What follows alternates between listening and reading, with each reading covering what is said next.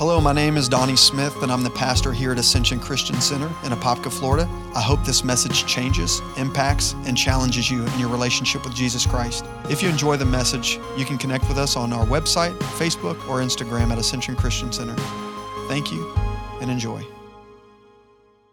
Before I ask you to dive into your Bibles, is everybody ready for the word this morning? You know, when we come to church, come expectant you know what I think that we do uh, oftentimes on Sunday mornings? We prepare for service, but we don't prepare our hearts for God. Did you guys hear what I said? We dress up, we come to church, and we prepare for the service, and we know that generally, uh, Donnie, he cuts out about 12, sometimes somewhere 12, 15 maybe, and then I stick around in fellowship for maybe 20 minutes, and then I go and I have lunch. We prepare to go through the motions, but we truly don't prepare our hearts for God, for God to do something in our lives. So when we come to church, let's come expectant and faith filled because generally, when we come believing and expecting, God does something. He does something sometimes in our hearts. He might do something in your body. He may end up doing something in your finances. Come on, somebody say amen. amen. If we come expecting, God will move. Amen. So listen, just before the holidays, I was stuck in the longest series. I was going to say perhaps, not perhaps. It was the longest series I've ever personally done. What I call a series, I say, you know, it can be comprised of two or three messages or more than one. That would um, qualify it for a series. Well, for six weeks consecutively, I preached on a series uh, back in uh, November and December called The Sound of Awakening. How many were here for that series called The Sound of Awakening. Can I see a show of hands so I know who I'm talking to? Basically, the last message that I preached on that series was in, on December 8th, rather, and um, I believe it was about worshipers. Now, what do I mean when I say that word, the sound of awakening? What I mean is, is uh, throughout history, I've seen God, I've read about how the Lord has sparked all these amazing revivals throughout church history. There was these mile markers in time where God showed up especially in a service. His glory hit, there was uh, nations that were shaken there were churches that were awakened.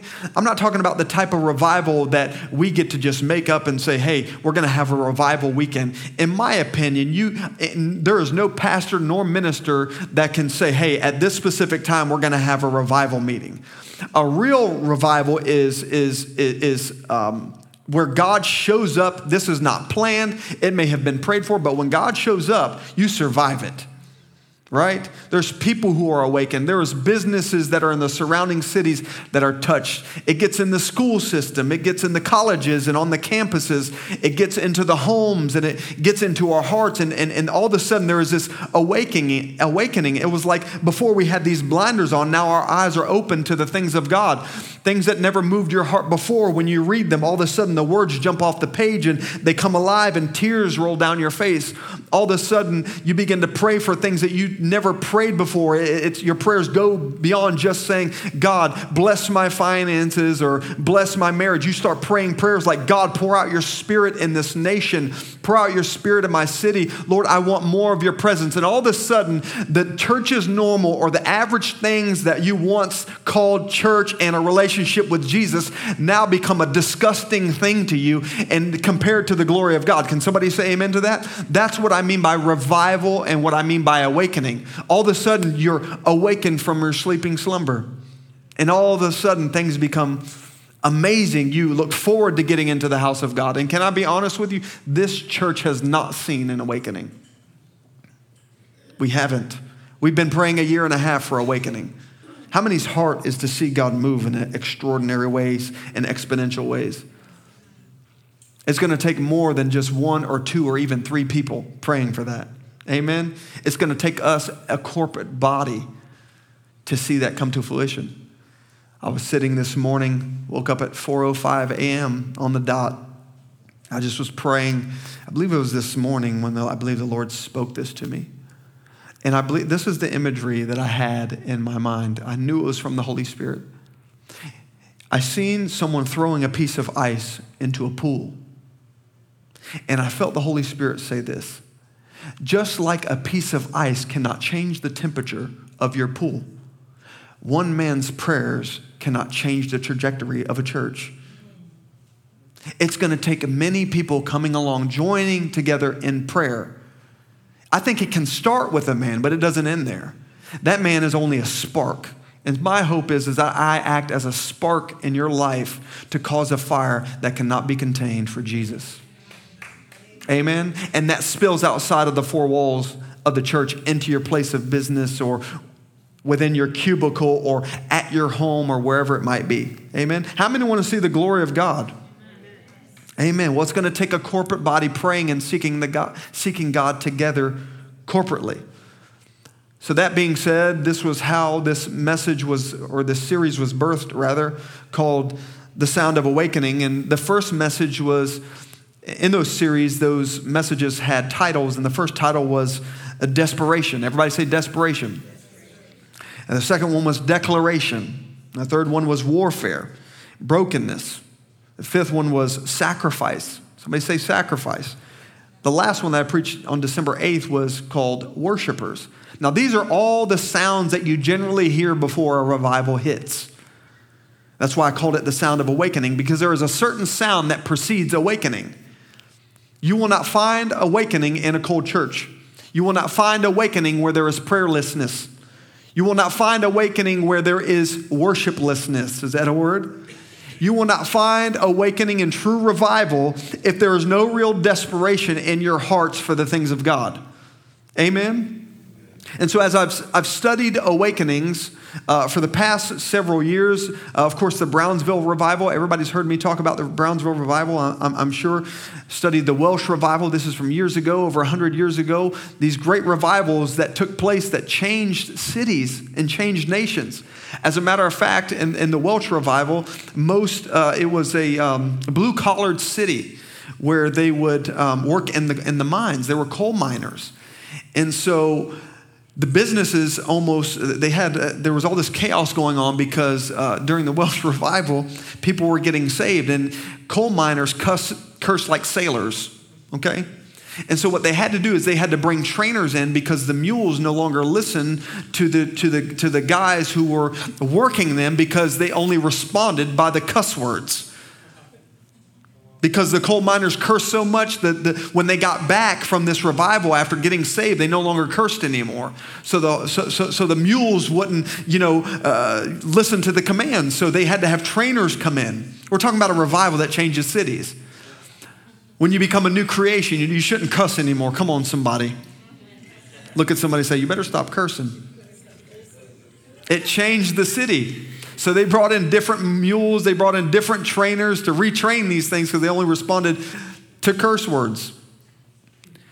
And so, as I began to study revivals, there was this central theme that I kept seeing over and over again. You would think that most of these revivals comprised of great worship or great stage plays, you know, great Matt Gilmans or great Lydia Marrows. Did I say that name right? Or you know Eddie James if you like gospel music. Come on. You would, you would think that that's what actually sparked the revivals. You would think that it was due to, you know, the great leadership of an organization. They had amazing teams that hosted people well when they walked through the door and they felt loved and they felt welcomed. But as I begin to study it and I begin to really look at it, real revivals almost didn't have any of those qualities. The central quality that I began to find out was prayer. Somebody say prayer. Prayer is a central theme when it comes to sparking a revival. It is the, the spark that God uses in order to cause a fire. Amen? It's where God uses our mouths and partners with our mouths to declare a thing. Come on, that's where declaration came from. That, that series when I was when I was preaching that message called declaration. We begin to partner with heaven. We get the mind of heaven, the heart of heaven, and we begin to declare into the atmosphere what God's will is for the earth. And revival begins to fall. Revival begins to spark. And if I'm honest with you, when I surf YouTube and I see different messages that I cross, more times than not, I skip over those messages that are entitled prayer. Am I the only one? Second would be fasting. I kind of feel like it's like vegetables, like feeding my kid vegetables. Does anybody else feel like that? Because we don't want to really hear a message on prayer. We want to hear messages on how God's going to bless me, how God is going to promote me at my job, how is God going to fix my marriage, how's God going to heal my body and all these different things that we want God to do. But the truth of the matter is, until we eat this vegetable and, and, and embrace this vegetable called prayer, we're not going to really see the true results that we are looking to see. Because it's prayer by which we, it's prayers that we pray that actually lead to the healing of a marriage. It's the prayers that we decree that actually lead to a revival or lead to some kind of financial breakthrough or whatever it is that God puts in our hearts. Amen? And I'm concerned for this generation that we're just in this feed me generation as if God is just going to move on your behalf without your partnership. But prayer is the central theme that I was finding in these revivals. And I am calling the church back to a place of prayer. You know, Jesus said it like this My house shall be called a house of prayer. And when I look all over the nation, I have to include myself in this. I'm grieved not just at myself and, but, but but but the church as a whole because when I go there or when I when we when we even hold services, our central theme is not really prayer, although we pray. Most churches we go to these days, we get entertained and we leave with a brochure and we leave with an encouraging word, and yet we're not growing in our relationship with God. We're not being provoked to find that place of intimacy with God in prayer. It's only found in prayer. Somebody say in prayer. Now, I began to study the life of Jesus recently and just been thinking about him, and these different verses were standing out to me, and I want to I want to read uh, a couple of them to you. And it says this in in Luke chapter 5, verse 15. It says, however, the report went around concerning him, meaning Jesus, all the more, and great multitudes came together to hear and to be healed of him of their infirmities. So listen to this. So he, who's he? So he, Jesus, or he himself, often withdrew into the wilderness and prayed. Everybody say often.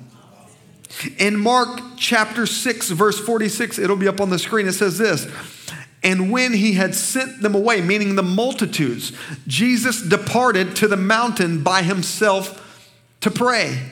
He went to pray. Everybody say, pray. And I, I am concerned that we want something for which we have not paid the price.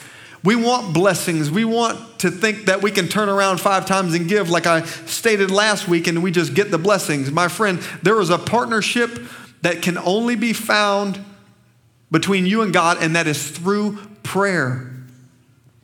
As I begin to think about these different revivals, and sometimes we memorialize them and we see what God did in the by and by. But the truth of the matter is, God wants to do more than just stop in for a visit.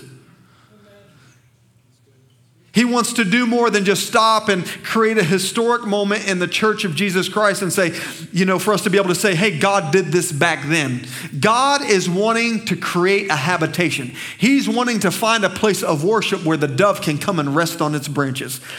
Healing should be the normal. This should not be abnormal. That it should be normal Christianity when somebody's back is healed or when somebody's diagnosed with cancer and the church comes together and prays. I believe in doctors and why God doesn't heal everybody, I don't have those answers. Maybe we will never know on this side of heaven, but I know this. I have seen God do amazing things, but they're usually not done outside of a place of intimacy and prayer. Somebody say, pray.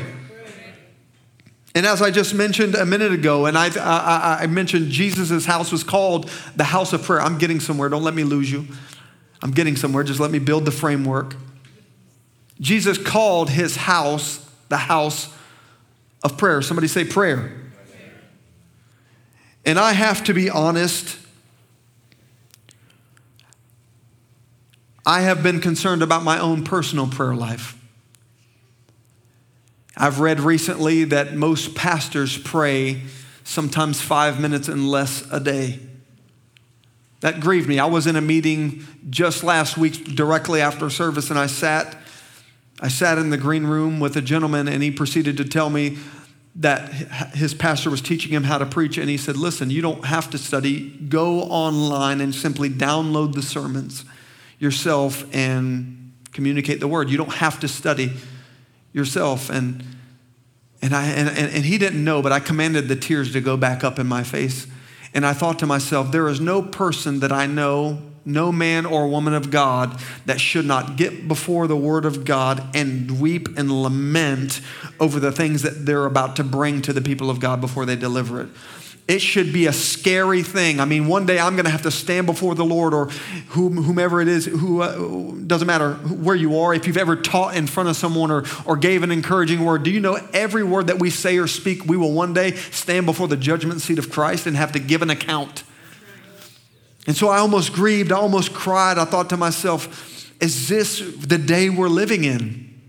You know, mail order, you know, you just just type in, you know, um, brokenness and you get your sermon and you go up in front of someone and preach. Far be it from us. Amen? Far be it from us. Leonard Ravenhill said this There is no place on God's earth more exciting than the church of the living God when God is moving and brooding there. And there is no place more boring when He isn't there. I don't know about you, but I'm sick and tired of having churches normal. And I have a word to say to you this morning. We cannot, again, birth something for which we have not yet paid the price for. I know for a year and a half we have been praying and we've been seeking the Lord, but I'm calling the church up to a higher level of prayer a higher level of intimacy with God because God generally doesn't move until we partner with Him in prayer and seeking His face.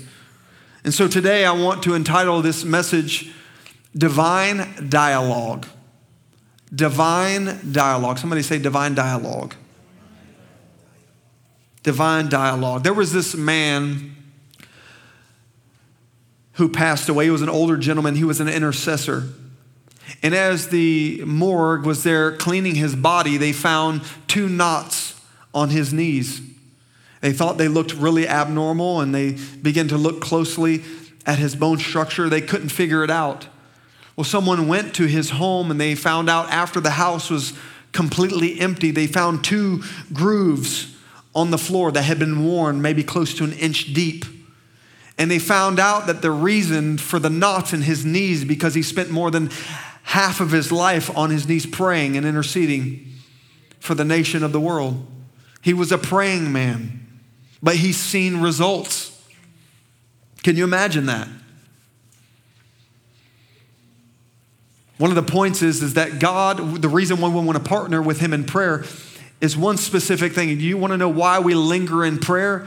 Is because prayer changes the atmosphere, it changes the spiritual climate.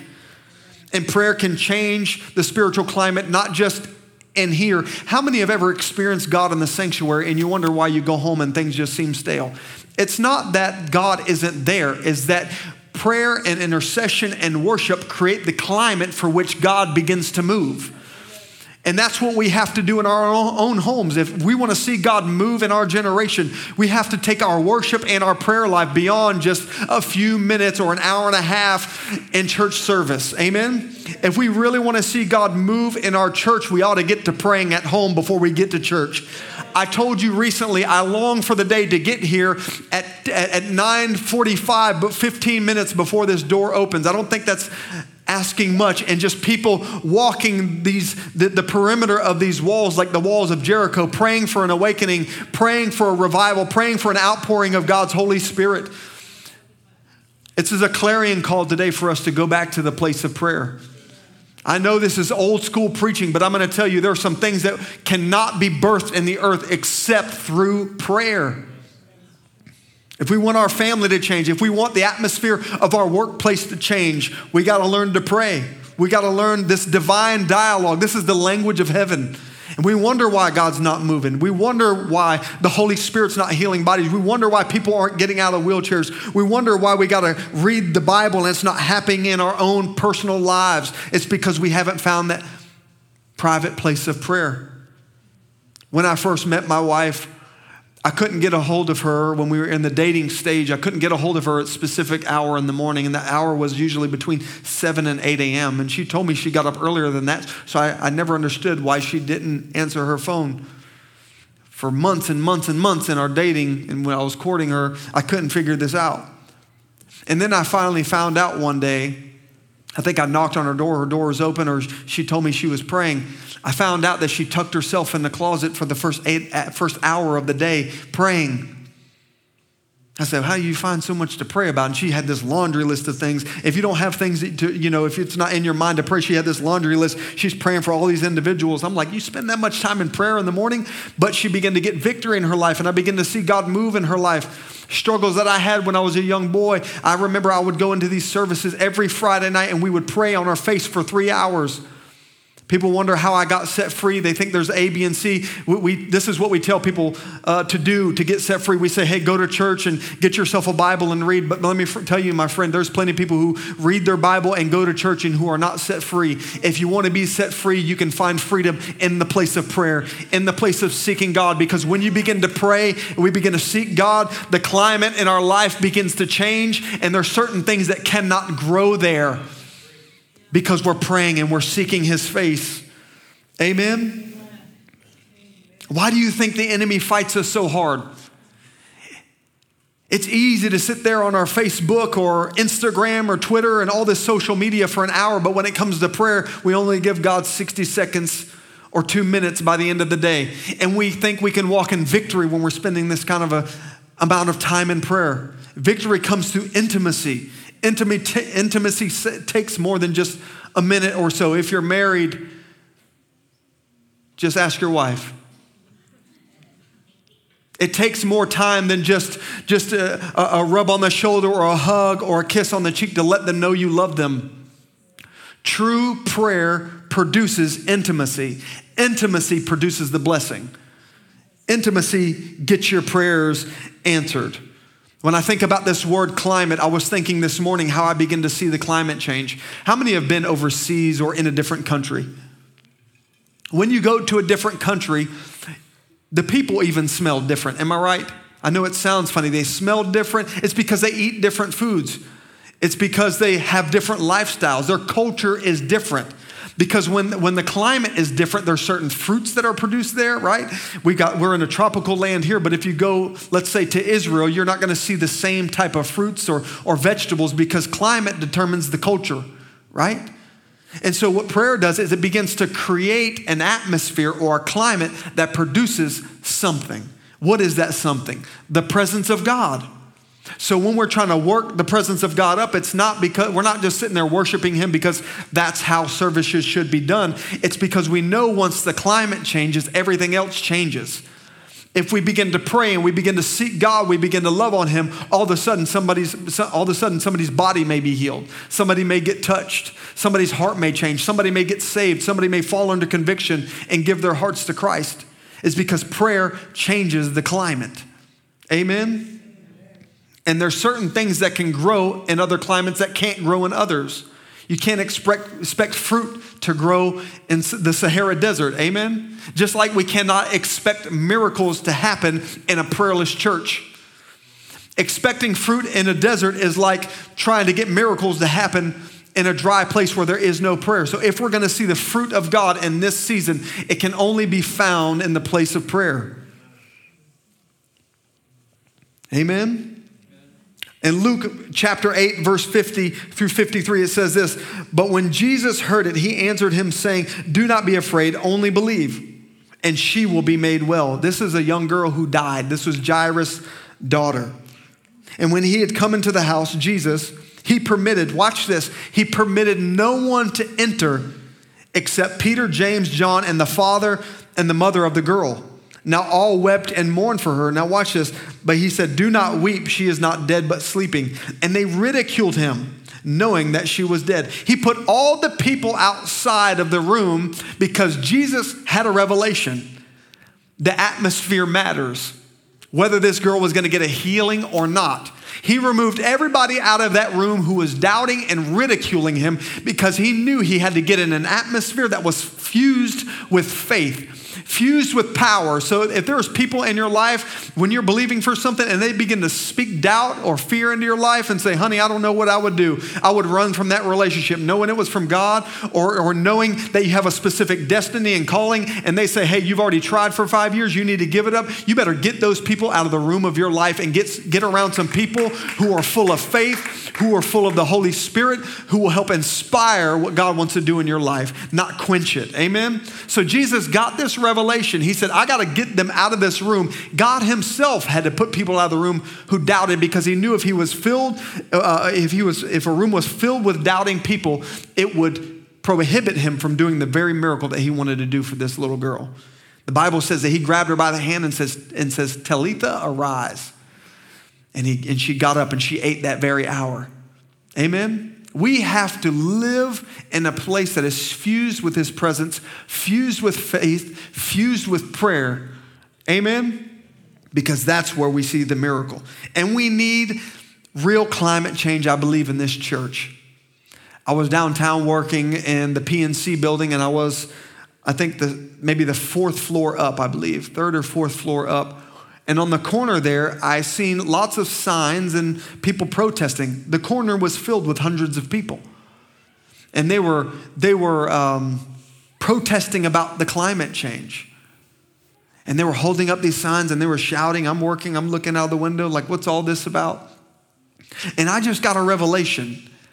Uh, we, we need to go on a spiritual protest in our churches. We wonder why God's not moving. It's because we need a dramatic spiritual climate change. But our climates aren't going to change until we change our disposition as it relates to prayer and seeking God's face. And number two is the reason we pray, the reason we seek God is because it infuses power.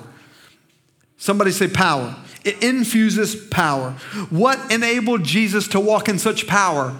It wasn't because he was witty. It wasn't just because he was the Son of God. Jesus was the prototype of by which we should live, right? And so Jesus walked in these miracles, he walked in these signs and wonders not from being, he didn't get energy from being around the crowds. He got energy and he got his power from being away from the crowds. He would take time away. He would spend time with the Father. He would have this divine dialogue between him and his Father. That's where he got his power to minister from. And if you want power to be able to not only minister to people, but to walk in victory in your personal, private life, we have to get back in our prayer closet. We have to get on our face. We have to seek him. We have to talk to him. We have to dialogue. There has to be this divine exchange. Amen? In Matthew chapter 6, verse 6, excuse me, I may have misquoted that earlier. In Matthew 6, it talks about seek first the kingdom of God and all its righteousness. Well, I guess it's somewhere in Matthew chapter 6. I think I misquoted it earlier. My apologies. But Matthew 6, 6 says this But you, when you pray, go into your room, and when you have shut the door, pray to your Father who is in the secret place, and your Father who is in heaven will see you in secret and reward you openly. The reason most people don't walk in public power is because they have no private prayer life. There's no privacy. The most of their uh, prayer life is comprised of a Sunday morning expression. My friend, if your prayer life only consists of a 30 minute prayer session on Sunday morning when worship go- is going on, we are in a heap of trouble. We cannot fight addictions, nor can we overcome the onslaughts of the enemy by just praying maybe 20 minutes per week. I'm not saying that 20 minutes is not a long time, but I am saying once every seven days is far too long if you're going to walk in victory. I am saying that. So, the reason we have no public power is because we have no private relationship with God. And we wonder why it's so difficult to see certain sins in our lives and certain propensities to be demolished in our lives, it's not because God doesn't want us to be set free. It's because we are prayerless in our pursuit of Jesus. Amen. I've never seen anybody spend quality time and not have a quality life with God. If you spend quality time with Him, you will live extraordinarily. You will be able to fight off things that other people cannot fight off simply because that there's a relationship, there's an intimacy, there's a power that you have from spending time with the Holy Spirit. I was thinking about Moses this early this morning in the wee hours, and I was thinking about how he went up to the mountain to pray. The Bible says that he was up there for 40 days. And when he came down the mountain, the Bible says that his face emanated with glory. He didn't realize he was glowing. Why was he glowing? It's because he was spending time in God's presence. His countenance was changing. When you spend time with the Holy Spirit, you shouldn't come out of that prayer closet depressed. You shouldn't come out struggling the same way that I know there might be weeks that might have to go by and you may be struggling with things here and there, but if you spend enough time in God's presence, the glory of God will eventually come and visit you and touch you and heal you of a physical ailment. He'll heal you of some emotional issues. He'll heal you of some depression issues. Come on, somebody say amen to that. God will touch you in the secret place. And if you want to walk in public power and have some private power in your own life over certain propensities, we can find it, but it's only through the secret place. Amen. Spending time with the Lord, you know, it may not uh, cause your face to glow, but it sure will change your work atmosphere. It'll sure, sure change the way that you treat your spouse. Go ahead, look straight ahead. It'll change the way that you look at things and change the way that you behave It'll change your perspective. It'll enrich your relationship with Jesus. The things that used to look like mountains will now turn into molehills. Why? Because prayer gives you perspective on things for which you did not have perspective before. It has a way to give you the eyes of Jesus to begin to see difficult situations in the light of Christ. Amen? Don't just talk about it, pray about it. Amen? I love this in Jeremiah 33, verse 3. It says this watch this. Call to me, and I will answer you, and I will show you great and mighty things for which you do not know. It's not that God's not wanting to do mighty things. He's wanting you to call on Him in the place of prayer, in that private relationship, and you begin to watch God work in miraculous ways. Miraculous ways. Number three, prayer removes hindrances. Prayer removes hindrances. Can I be transparent just for a moment? This past week was last week before last.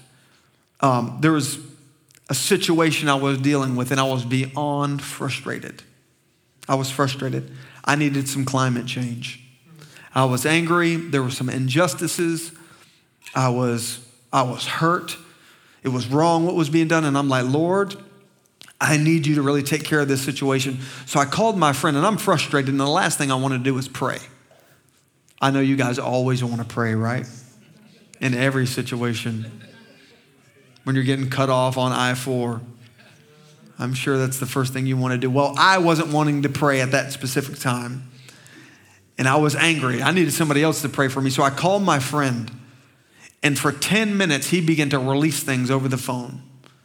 And it gave me a revelation because all of a sudden, when my climate was filled with frustration, I was, I was a little irritated, all of a sudden, for the next 10 minutes, he began to pray and release, and, and, and my whole climate began to change. My whole house began to be filled with peace. And I'm like, Lord, I could have did that, but my perspective was skewed. And my friend knew that if he could change, you know, my perspective, begin to pray over me, the atmosphere of my home would change. And that's exactly what happened. Sometimes we need to step back from our frustrations and just go to prayer. Sometimes when you spouses and you're going at it, the best thing for you to do is go in the other room and just point the finger and say, you know, you go pray this way and I go pray this way. Amen. Sometimes when you're on the job, you're frustrated with your boss or whatever it might be. The best thing for you to do is not to lean over to your coworker and talk about your boss. You need to pray for your boss. Come on. In all these different situations, we can apply this principle. But prayer is the answer to change not only the climate, but to remove the hindrance. And that's exactly what my friend did. He helped me to remove the hindrance that was in the atmosphere. Amen? And not only does it remove uh, hindrances, but I'm reading a book recently. Uh, I think I've mentioned it in a service about, about there being brassy heavens at times. Some, has anybody ever felt like there was just a ceiling over your head where you're not seeing your prayers answered? You're not seeing uh, progress? You're not seeing God move in the ways that maybe you thought He should move? Well, there, there is a spiritual, there's spiritual implications. There, did you know that just as much as God wants to answer your prayers, the enemy's at work wanting to hinder your prayers? And some people say prayers like this What will be, what will be? Or what will be, will be. This kind of, this kind of thinking is erroneous. You want to know why? is because we are to partner with God's will in the earth and to speak those things that be not as what? As though they were. Because there are certain things that happen in the spirit realm that want to hinder you from entering into your destiny. You know, God, eh, eh, as it relates to marriage or whether it relates to your finances, the enemy doesn't want you to prosper. God wants you to, but the enemy is also at work just as much as God is. He doesn't sleep or slumber either. He's strategically planning things. You don't think he tries to hinder the atmosphere of this church? You don't think he wants to hinder the progress of this church? Why? Because salvations, come on, are on the line. People's souls are on the line. So, of course, the enemy wants to create hindrances and create a brass heaven over our heads. But the things that break the brass heavens and shatter walls above our head is prayers. Amen? Prayers are like a hammer in a man's hand.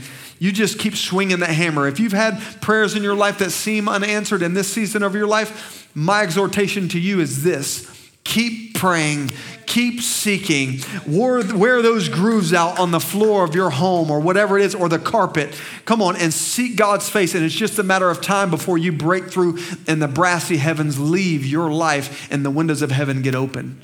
But it only happens through persistent prayer. And if you're not persistent, you will lose out on the blessing. Be persistent. Look at somebody and nudge them and say, Be persistent. Be persistent. Be persistent. There's this quote by Beth Moore, and it says this There are parts of our calling, works of the Holy Spirit, and defeats of darkness that will come no other way than through furious, fervent, faith filled, unceasing prayer. Everybody say prayer. When is the last time you've been on your face before the Lord? Weeping Weeping for whether it's your nation, whether it's your neighbor, whether it's intercession about, you know, Lord, I just want more of you. Lord, teach me to hear your voice more. Lord, teach me to be sensitive to your spirit more. When is the last time? I don't say that to, um, to maybe diminish your relationship with the Lord, but I, but I want to provoke you in your relationship with the Lord because all of us could go deeper at some level or another. Amen? Amen. The fourth thing prayer establishes the kingdom. You can stand to your feet. I know I went a little over. Prayer establishes the kingdom. Everybody say the kingdom. In Luke 11, verse 2, it says this And he said to them, This is Jesus, when you pray, say, everybody say, say. Our Father in heaven, hallowed be your name. Your kingdom come. That's why I'm here, right here, that verse right there. Your kingdom come and your will be done on earth as it is in heaven. Why would Jesus lay out this verse if what will be, will be? It's not about what will be, will be, because God's will is that his kingdom come and his will be done on earth as it is in heaven. God's will is that anything that in your life that does not line up with this divine word and whatever it speaks over your life, God's will is that it be obliterated. God's will is that your life line up with his perfect plan and destiny for your life and from my life. And guess where that's discovered? Guess where the kingdom gets infused? Guess where the kingdom begins to uh, get established? Through the private prayer life of the saints. Through us finding the secret place, getting his mind for our specific lives. How can we have the mind of Christ if we don't develop a dialogue with him? If we don't develop a relationship with him? It's my prayer in this season of our lives that we begin to wake up as a church. It's my deepest prayer that 1045 in the morning we have more than maybe one or two people walking the atmosphere, changing the climate through prayer. Because if the climate's going to change, listen, when the glory of God hits this place, people will come. If you build it, they will come. He said he wants his house to be a house of prayer. Amen. If we begin to build this into a house of true prayer and worship, trust me, when the fire starts, people will not stay away. But I can't change the climate on my own. It's going to take a partnership. It's going to take all of us seeking God's face. You want to know why the enemy's fighting you in your marriage? He's trying to keep you out of the prayer closet. You want to know why the enemy's bothering you with trivial matters? It's because he wants you to miss your destiny. And it's only discovered in the place of prayer. Thanks so much for joining us. We hope this message impacted you today. If you'd like to support Ascension Christian Center, simply go to ascensionchristiancenter.com and click the Give tab or text ACCFL to 77977. Interested in hearing more? Check back weekly for new messages. Have a great day.